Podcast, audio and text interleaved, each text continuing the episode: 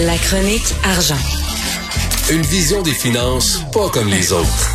Père Noël, je veux des bébés comme les années passées. Euh, Est-ce que ça va être Noël en mars avec le budget, hein? Parce qu'il y a les élections qui s'en viennent, c'est certain qu'il va distribuer les cadeaux, là.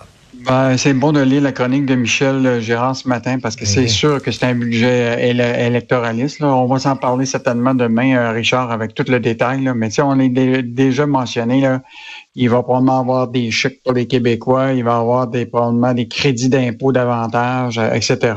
Donc, euh, j'ai bien hâte de, de voir ce budget-là aujourd'hui, qui est quand même la, la grosse journée euh, pour ceux qui suivent ce, ce- ce dossier-là. Donc, euh, probablement on va se parler de ça demain dans le détail. C'est un gros show hein, pour les journalistes qui sont là. Ils t'enferment, hein, à un moment donné, ils t'enferment dans une salle, puis ils arrivent avec le gros budget devant toi, pouf! Puis là, t'as quoi, Ouais, une ah. heure pour passer à travers ou quelque chose comme ça? Ouais, ben, t'as plusieurs, non, t'as plusieurs heures parce que dans le fond, le, le lever du, euh, du huis clos est autour de 16 heures aujourd'hui. Donc, ils ont quand même le temps. Il y a quand même des ressources là, parce que normalement, tu as des fiscalistes, des économistes qui sont sur place aussi, où les journalistes ont accès. Là. OK. Euh, donc, euh, mais évidemment, c'est beaucoup de chiffres. Hein?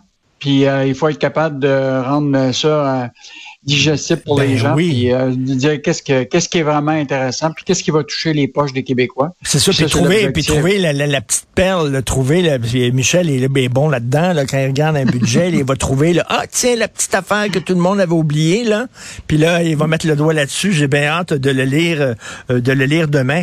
Et je disais tantôt à Jean-François Guérin de LCN euh, que le ministre euh, Gérard avait le même budget que l'année passée pour s'acheter des souliers, fait qu'il va y aller en croque, d'après moi, ou en hoche popise. Non, il a acheté des, des espadrilles New Balance. Qui Ah sont oui. fabriqués par des Américains. Par Euh, des j'espère Américains, ben c'est pas pire, ça, c'est Euh, bon, ça. Je, je- ouais, mais là, ce qui serait intéressant de savoir, c'est les a achetés où? Ben oui.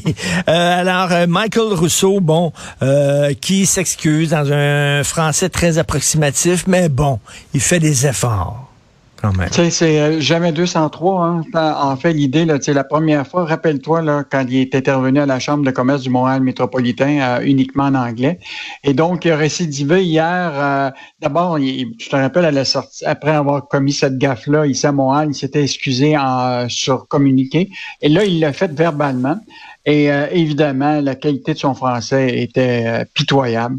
Euh, même si depuis euh, plusieurs mois, il suit des cours de français. Là, il dit même qu'il y a des cours à tous les jours. Il fait des devoirs le soir, etc. Mais la réalité, là, euh, Richard, là, écoute, moi, j'ai écouté tout ça hier. C'était fascinant. C'était surréaliste. Tu avais une espèce de table où ce que tous les représentants des partis politiques, là, Jacques Gourde, du député du Parti conservateur, Mario Beaulieu du Bloc québécois, Joël Godin, euh, aussi du Parti conservateur, Ariel Kayabarga, qui est du Parti euh, libéral, étaient tous là, autour d'une table, en visioconférence, avec un unilingue anglophone, et tout le monde autour de la table, on s'entend pour dire que la grande majorité était bilingue. Et il me posait des questions en français et il se faisait répondre en anglais. Écoute, c'est, surréaliste. Euh, Parce que y a- plus- ces, ces excuses là en français, ça n'a pas duré longtemps, puis après ça, il a tout de suite passé en anglais. Là. oui, oui. Et ce qui est intéressant, c'est qu'on revient à une époque où, rappelle-toi, tu avais le grand patron qui est anglophone, mais tu as toujours un francophone de service. Oui. Et là, à chaque fois qu'il posait une question, le député en français, là, il, dit C'est à vous que je m'adresse, Monsieur Rousseau. Et là, la question, c'est qu'il disait euh, Tu dans le fond, je peux pas vraiment répondre. Je vais laisser mon collègue euh, de, de répondre. Et là, c'était le francophone de service qui revenait. Puis euh, euh, il était tout mêlé dans ses chiffres parce que là, sur la question de combien d'heures de Ben, formation. Attends là, une minute, là, ça c'est vraiment nous prendre Là, pour des... ils, ont pris, ils ont pris pour des valises pour le vrai. Là, c'était 130 000 heures sur cinq ans. Mais là, finalement, écoute, là, c'était tout mêlé et ils savaient même pas, ils savaient, ils, ils sont même pas capables de mesurer concrètement, euh, les, s'ils atteignent leur objectif. Euh, et je te rappellerai, quand même des choses intéressantes. D'abord, le journal avait commencé ça un an avant la Chambre de commerce du Montréal métropolitain parce que quand il était nommé PDG, le journal euh, la section argent avait demandé une entrevue one-to-one avec lui. Ils nous ont dit il peut pas, il est trop occupé, etc. Bon, il a dit est-ce qu'il parle français? Et il nous avait répondu par courriel en disant Monsieur Rousseau, est un homme de Montréal depuis des années et son français est fonctionnel, donc qui est capable de parler français. Mais la réalité, c'est qu'il n'a jamais été capable de parler français. Et euh, la preuve, c'est qu'il doit suivre, euh, suivre des cours. évidemment, on sait la suite euh, ben des choses. Mais c'est clair que c'est une culture d'entreprise qui ne va pas changer du jour au lendemain. Et euh, je pense que la seule façon de vraiment permettre aux francophones d'agir, c'est, en anglais, ils disent « put your money where's your mouth oui. Ça veut que prenez donc plus du Transat et moins d'Air Canada. Exactement. On peut, c'est ça, on peut voter avec nos pieds, comme on dit. Mais en tout cas, son mm. exercice comptable de dire, là, on a donné 130 000 heures, là, moi, je trouvais, c'est se faire enfirouamper, fur wrapped, ça veut dire euh, enroulé dans de la fourrure, fur wrap, qui est devenu enfirouampé, mais vraiment, il nous prend pour des valises. La SAQ a perdu beaucoup d'argent avec le fameux passeport vaccinal. En fait, l'idée, rappelle-toi, la SAC, c'était la, la, la, première porte là, de, de avec le passeport vaccinal, puis euh, qui était dans le commerce de détail. Là, quand après ça, tous les magasins ont suivi. Là, évidemment, cette mesure-là n'est plus disponible depuis le 12 mars. Là, c'était enlevé. Mais à l'époque, c'était le premier commerce de détail. Et évidemment, ils ont dû s'équiper en gardien de sécurité, euh, en cellulaire parce qu'ils n'étaient pas équipés pour faire les, les, passeports vaccinaux. Donc ça, ça nous a coûté 1,2 million à la SAC pour euh, comme facture additionnelle. Et le gros, c'était justement les gardiens de sécurité, euh, parce que bon, on, on, était inquiet de la sécurité des employés. Euh, surtout qu'il y avait peut-être un certain nombre de ces employés-là qui étaient même pas eux autres, même double, ben double vaccinés. ben oui, ça c'est débile. Il fallait que tu sois double vacciné pour rentrer à SOQ, mais pour y travailler, tu n'avais pas besoin. C'est complètement fou. Là.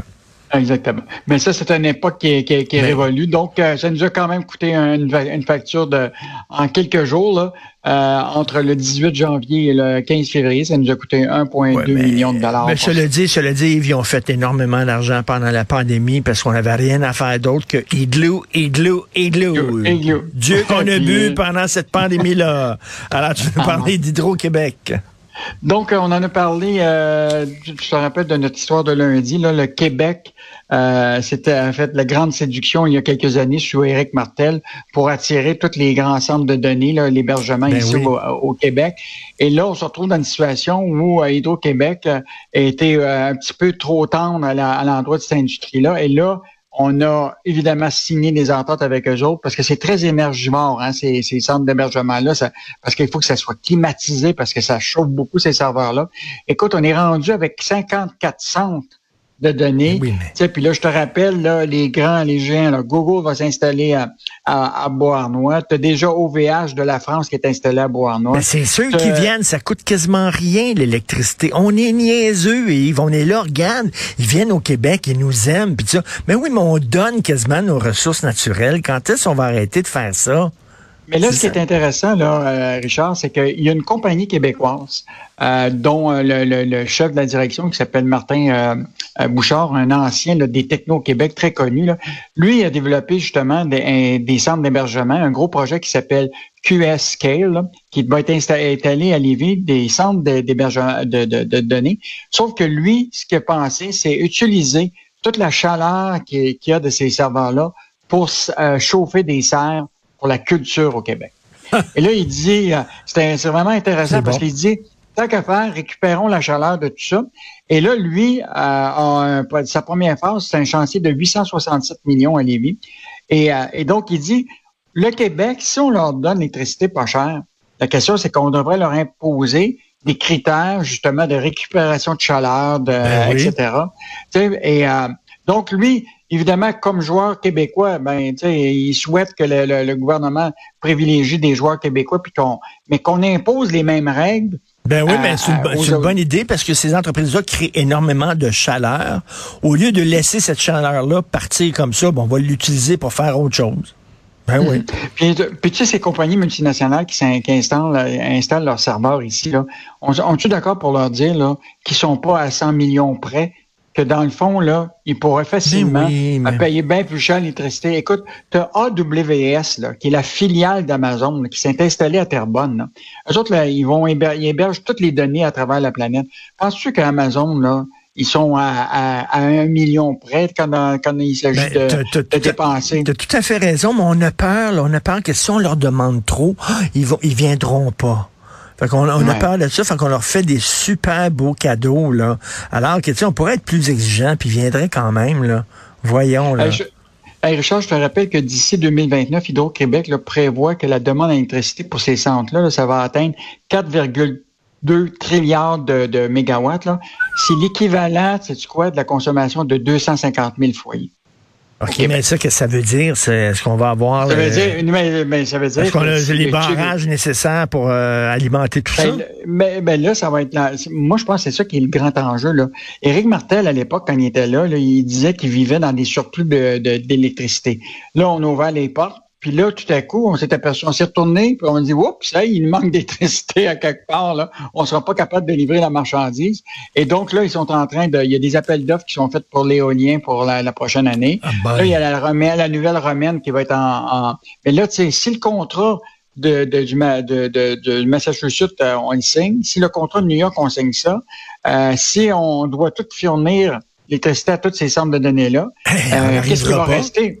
Ben Qu'est-ce qui va arriver pour les projets industriels là, qui pourraient être intéressants, qui pourraient employer beaucoup plus de monde que des centres d'hébergement? Ben, tu as tout à fait raison. c'est le fun de signer des contrats, d'envoyer l'électricité à gauche et à droite, puis les centres de métier. Encore faut-il avoir l'électricité nécessaire pour euh, fournir tous ces gens-là. C'est pas évident. Donc, euh, on a, non, mais je pense qu'il y, a un enjeu euh, important pour Hydro-Québec. Puis le, ce qu'on nous a dit, là, c'est clair que l'arbitrage pour les projets industriels, là, ça ne sera pas Sophie Brochu qui va décider de la PDG d'Hydro-Québec, ça va être la haute direction du gouvernement du Québec, le premier ministre qui va dire Hey, ce projet-là, là, il va de l'avant parce que c'est lui qui va générer plus d'emplois. On va être rendu là, à jouer au poker, tu sais. Genre, euh, OK, toi tu passes, toi tu passes pas, toi tu passes, toi tu passes pas pour avoir l'électricité. Bon, l'électricité qu'on dit. merci beaucoup. L'électricité, merci, merci Yves Salut. Allez, bye, demain.